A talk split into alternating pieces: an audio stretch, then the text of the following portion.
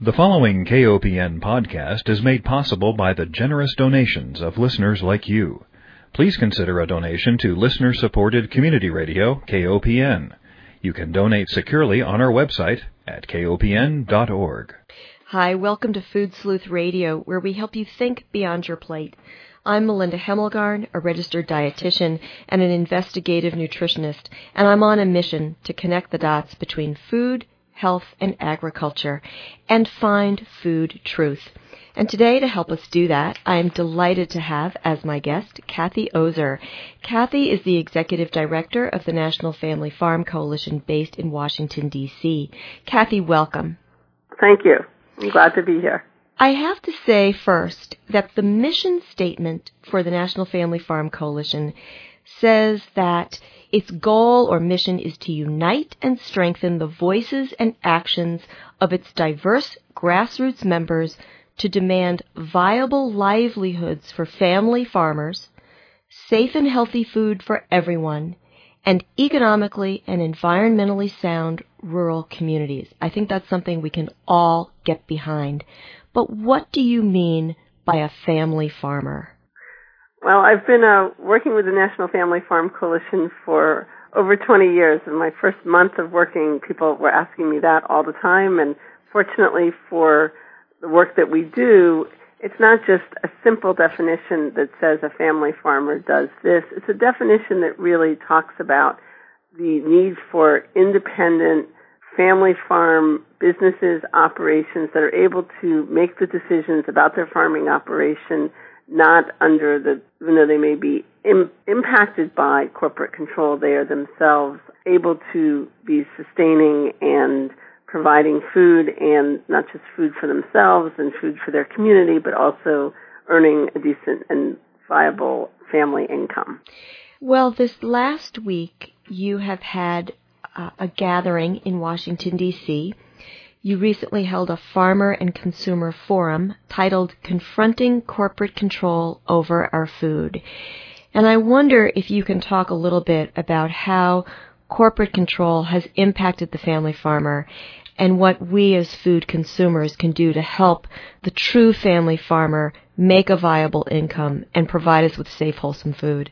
Well, this past week in Washington, D.C., the Department of Justice and the Department of Agriculture were holding their last in a series of workshops. They called them workshops. They were really day long hearings where there were anywhere from three to four hundred to over a thousand people who came together.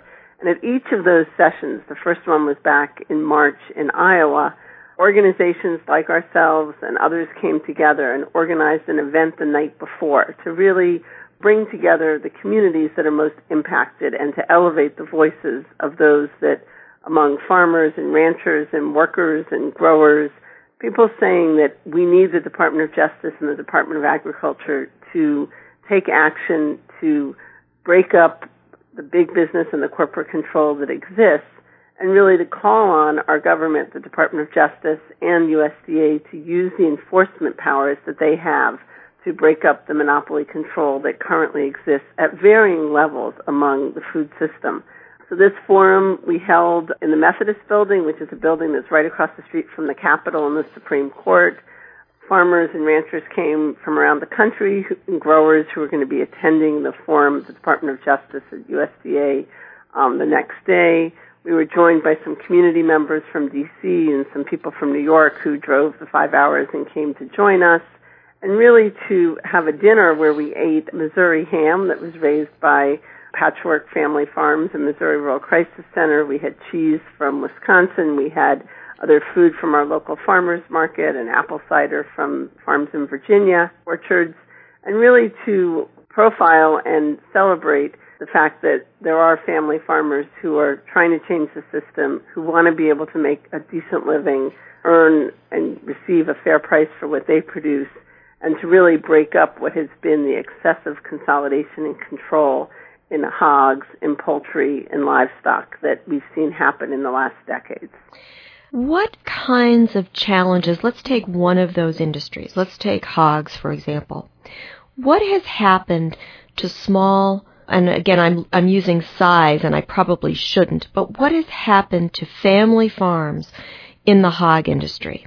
Well, in the last 20 years, the amount of consolidation that's taken place, the, the loss of independent hog farms, and certainly in Missouri, the Missouri Rural Crisis Center, and in Iowa, Iowa Citizens for Community Improvement, and the Land Stewardship Project of Minnesota have been at the forefront of trying to stem and oppose the consolidation and the control that's being exerted by vertically integrated firms and unfair contracts. And part of the message that was delivered both at our forum on Tuesday night and at the Department of Agriculture yesterday was the fact that we need to have diversified family farm operations. We need to have hog farmers, dairy farmers, livestock, poultry growers themselves able to make a decent living, able to remain on their farms and be part of their rural economy. And what we have instead in many, many cases is the expansion of unfair contracts like we've seen in the poultry industry that are destabilizing those communities and really forcing people out of their communities and off their farms. If you take a drive through rural America, you can really witness the crumbling of rural communities. And I can't help but think that if we had a more vital local food or regional food system, those rural communities would come back to life. Well, we agree that there's been a lot of excitement and energy about reconnecting ourselves. I live in Washington, D.C. as a consumer where I'm buying my food, where I'm able to attend and go to a local farmer's market, where the local school system in D.C. for the first time is trying to link up and be purchasing from farmers in North Carolina and in Maryland and in Pennsylvania. I think what we feel really strongly is that there is a very important role for government to be enforcing existing antitrust laws. The Department of Agriculture issued a rule called the GIPSA rule, which is really a part of the Farm Bill that said there should be some new rules that really limit the excess control of, of the packers or in the case of livestock or in poultry and we all have been fighting a fight to make sure that that GIPSA rule gets implemented. The public deadline and the comment period was November 22nd, the week before Thanksgiving. We are all urging the Department of Agriculture to issue a good final rule as quickly as possible so that we stop the excessive um, loss that's been happening across rural America and across our rural economies. And one of the um, exciting things that's come out of these hearings across the country is starting to have other people understand just what's at stake. And many people have understood that we need a change in our trade policy. We need fair trade. We need new rules. And part of what we're saying is we need new rules domestically to make sure that farmers are getting a better chance, are able to truly be competitive and access fair markets and not be just forced out because of the excess control and power of corporate agribusiness in many of these industries. That applies to the seed industry, that applies to poultry, that applies to hogs, and, and certainly to some degree in the fruit and vegetable um, arena as well. So part of this week's activities in Washington culminates over a year of the Department of Agriculture and the Department of Justice listening. And the message that came out from at least 50 different people who spoke publicly at the forum, at the official workshop, which was all on the record, was that we need real action, not just more talk, and that we are urging the Obama administration, which made this issue an important part of their campaign pledge, to take on both the implementation of the GIPSA rule and enforcement of existing antitrust laws. And in some cases, we need to have new laws to give more power to the government to be able to enforce the laws given the nature of how things have changed since the original antitrust laws. But there's a lot of good law in the books, and there needs to be a real enforcement of that law. Otherwise, farmers and consumers continue to lose out. Are you encouraged? Well, this last election is, is not and was not particularly encouraging, but I am encouraged that more people care about their food, they care about where who's raising it, where it's been raised, under what conditions.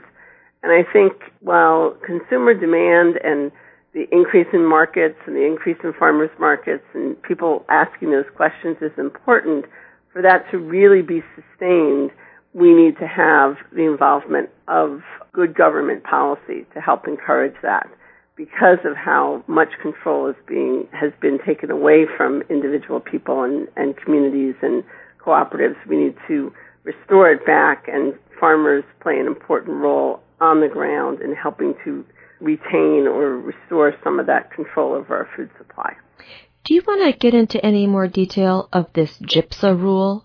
Well, I think um, the issue around the acronym GIPSA, it's really the Grain Inspection and Packers and Stockyards Administration.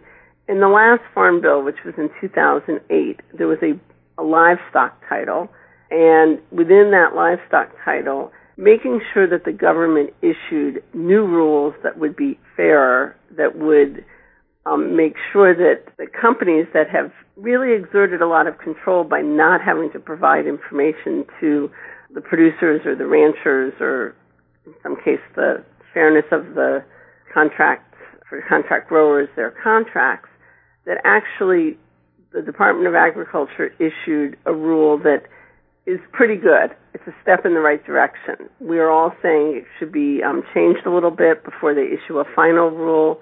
But unfortunately, in the last couple months, the National Pork Producers Council, the Cattlemen's Beef Association, the Chicken Council, the Broiler Council, they've all come out strongly, strongly opposing the rule, saying that it's going to cost consumers money and that it's going to cost jobs.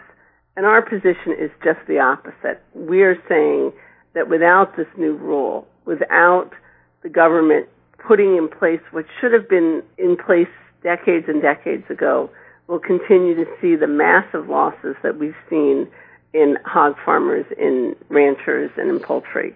And so we have at stake right now, over the next few months, a chance for the Department of Agriculture to issue a final rule that is really, in our view, a stepping stone to other changes that we hope will come about in the next Farm Bill or in the Department of Justice taking action on the various issues that they've learned about while they've been across the country for the last year.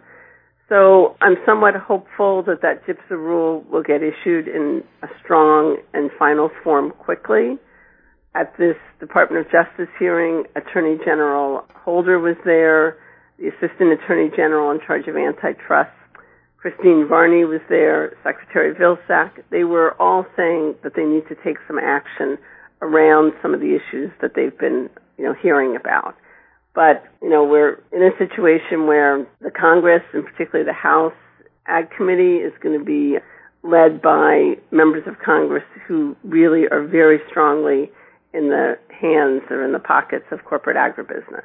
And so it's going to be very, very important for the Senate, where there are voices that have been very supportive of a lot of these issues, to speak up for every Senate office to hear about how important it is for there to be support for the GIPSA rule and for enforcement of other antitrust laws as part of the ways to restore a healthier rural economy. If you're just joining us, we're speaking with Kathy Ozer. She's the executive director of the National Family Farm Coalition, and we are really touching on the true barriers or challenges that family farmers face across the country in terms of getting the kinds of foods that we all really want to be eating to our tables. And it's interesting that you mentioned this whole issue of consumer food price because I too have heard so many corporate voices saying, well, we don't want food prices to go up but we're not really paying the full price at the checkout. We're not paying for the environmental destruction. We're not paying for the loss of our rural communities. So whenever I hear that argument about consumer food prices, if we make any of these changes, you know, we're going to suffer at the grocery store.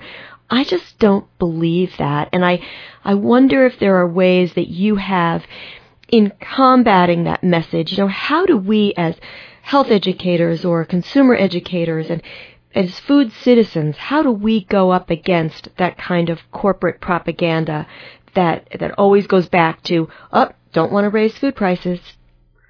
Well, fortunately, at the um, forum that was held yesterday at the Department of Agriculture, some of those issues were addressed head on, and they were addressed most strongly by Wenonah Hauter, who's the executive director of Food and Water Watch, and also by Mary Hendrickson from the University of Missouri.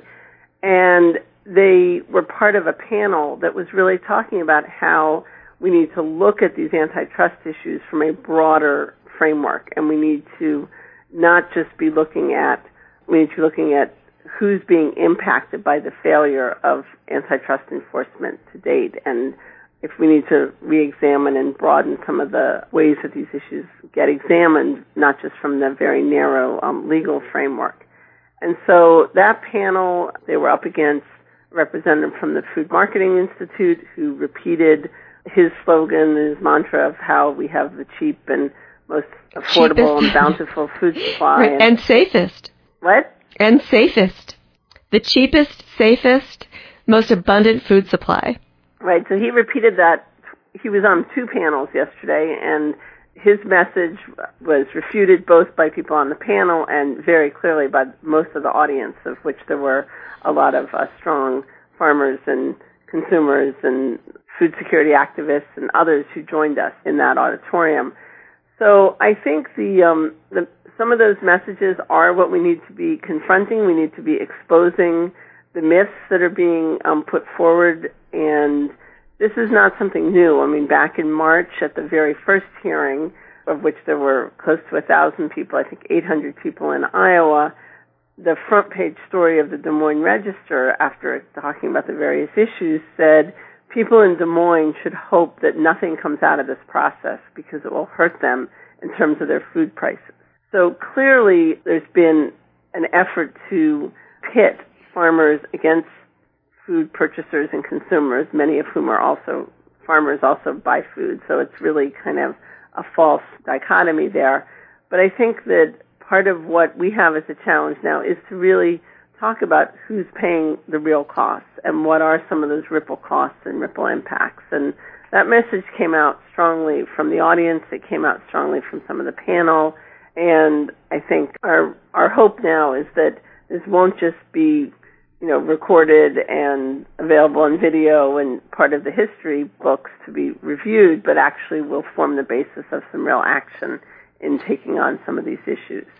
I think that um, for many of us, this was a major win in the last Farm Bill. This is back to the GIPSA rule, making sure that it does get implemented fully and fairly.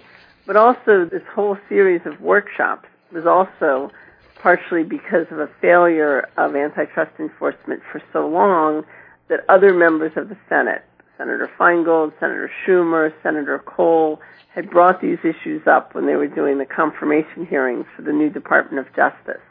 And so they took this on quite strongly to hear and to set up a special task force between USDA and the Department of Justice. One of the issues that also came up yesterday was the role of retail and the need to really be examining the excessive c- consolidation in the retail industry and particularly Walmart and what is that doing in terms of pushing down prices to farmers, pushing down wages to workers. And so those issues came up publicly. They came up in the official forum. They'd come up the night before in our farmer and consumer forum. And I think our hope is, is that through radio shows, through media, through conversations around these issues that more of the public will begin to understand just what's at stake in, terms of who controls our food supply. It's interesting that you brought up Walmart because in following food marketing, I've read that Walmart is now wanting to work more in local communities and with local, and I'll use this term loosely, family farmers in bringing, in, in changing the mix or at least changing the image that they have. Was this discussed at all? It wasn't specifically Walmart's position. I think people, what was discussed was the serious concern about the illusion of choice and the fact that there's so many different products on the market and just what really happens when some markets like a Walmart or someone who has such monopsony control themselves are able to start to to be putting a lowering impact, depressing the prices that are being paid all the way through the food chain from the retail level back down, as opposed to what we know is a really serious problem, particularly in dairy and with other kinds of many farmers, but particularly most recently with dairy, when there is a really dramatic, like now a 50% drop in the price dairy farmers are receiving, but there's still an excessive amount of profit all the way through the chain. And some of that has to do with the unfairness of large companies acting under the guise of cooperatives like Dairy Farmers of America, who in fact are very much both the buyers and the sellers and no longer have by any stretch of the imagination the interests of their farmer members at the top of their agenda. Kathy, this opens up a whole can of worms. You know, you mentioned this notion of illusion of choice. It's something that I've been very concerned about for a number of years, uh, the many illusions in our food system. And with regard to dairy, I mean, what a great example. And, and I can tell you that, you know, as a dietitian, if I go to my professional meetings, for example, it's the corporate food producers who tend to provide most of the professional education in addition to the consumer education. So I agree with you that really using the media and to capture the stories that you've collected at these different work groups and in your meetings, such as the one that you had in December, perhaps putting a face on these stories to really get to the truth is the way to pull back that curtain, sort of like the Wizard of Oz, you know, the uh-huh. man behind the screen. I think the dairy farmer story in particular is extremely poignant. I mean, how many dairy farmers committed suicide? It's not that we're drinking less milk. How do you recommend that we you know, circumvent these illusions and truly get the truth to consumers so that so that we can make a a difference in the marketplace? Mm-hmm. Well, I think the issue with milk or with pork is very much the same in that the quantity that's being produced has not gone down. In fact, it's probably gone up, but it's it's who's producing it and what numbers of people and families are involved in the system. And for dairy, there's about 55,000 independent dairy farmers, you know, left in the whole country. In some states, like in Wisconsin and Minnesota, there's, and in New York and Ohio, but you know, in particular Pennsylvania, there's you know a significant number of still what one would call small to medium-sized dairy farmers who are under 150 cows.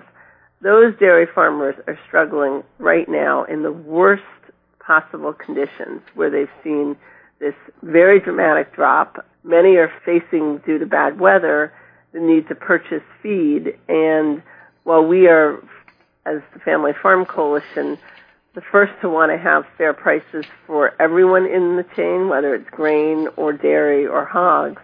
One problem becomes right now we've seen a spike in feed costs, most of it post harvest, most of it being held by the large grain companies who've already purchased from many of the farmers that we all know who contracted their feed and their um, corn and their soy at much lower levels than what that was actually is getting paid for right now by dairy and hog farmers. So you've got this cycle of input costs going up, transportation costs going up, but because farmers themselves aren't able to set the price for what they're receiving for their product, they're getting way underpaid and they're still gouging and profiting once it leaves the farm. So there's, in our view, the need to change the entire farm bill it's not a question of who's getting subsidies. It's a question of people needing to get paid a fair price for what they're producing. And for dairy farmers, it means getting paid a level that reflects their cost of production. Same for corn, same for wheat, same for hogs. And if that system was in place, and we've, on a policy level, for the last farm bill, had developed the Food from Family Farms Act, if that system was in place, you would then be making sure that we would not have to be supporting payments or subsidies as a percentage of the losses that farmers are incurring. Kathy? One of the other reasons that's so important is that the U.S., while we don't have the same level of control of world grain prices as we may have had in the past, many other countries are dealing with the very same dynamics of the same corporations trying to establish the prices for what's purchased in, in their countries or our exports are being dumped onto the markets and depressing the prices in other communities internationally.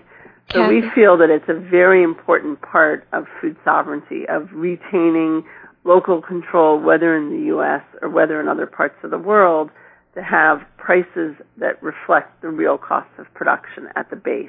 And then from there, building in fair prices for workers, fair prices in the processing system, and then we've created a situation that those external costs are not being ignored or being imposed on the cleanup. They're in fact being distributed more fairly throughout the system. Kathy, unfortunately, I knew our time would evaporate together. There are so many issues to cover. We've been speaking with Kathy Ozer, the Executive Director of the National Family Farm Coalition, and I want to thank you so much for all of this information. I want to encourage our listeners to get involved and be aware of some of these important topics that Kathy's been addressing. The website for the National Family Farm Coalition is www.nffc.net. You can learn more about these topics, ways to get involved, ways to contact the coalition to make a difference. Kathy, thank you. Well, thank you. I want to thank our listeners for joining. Food Sleuth Radio is produced at KOPN Studios in beautiful downtown Columbia, Missouri.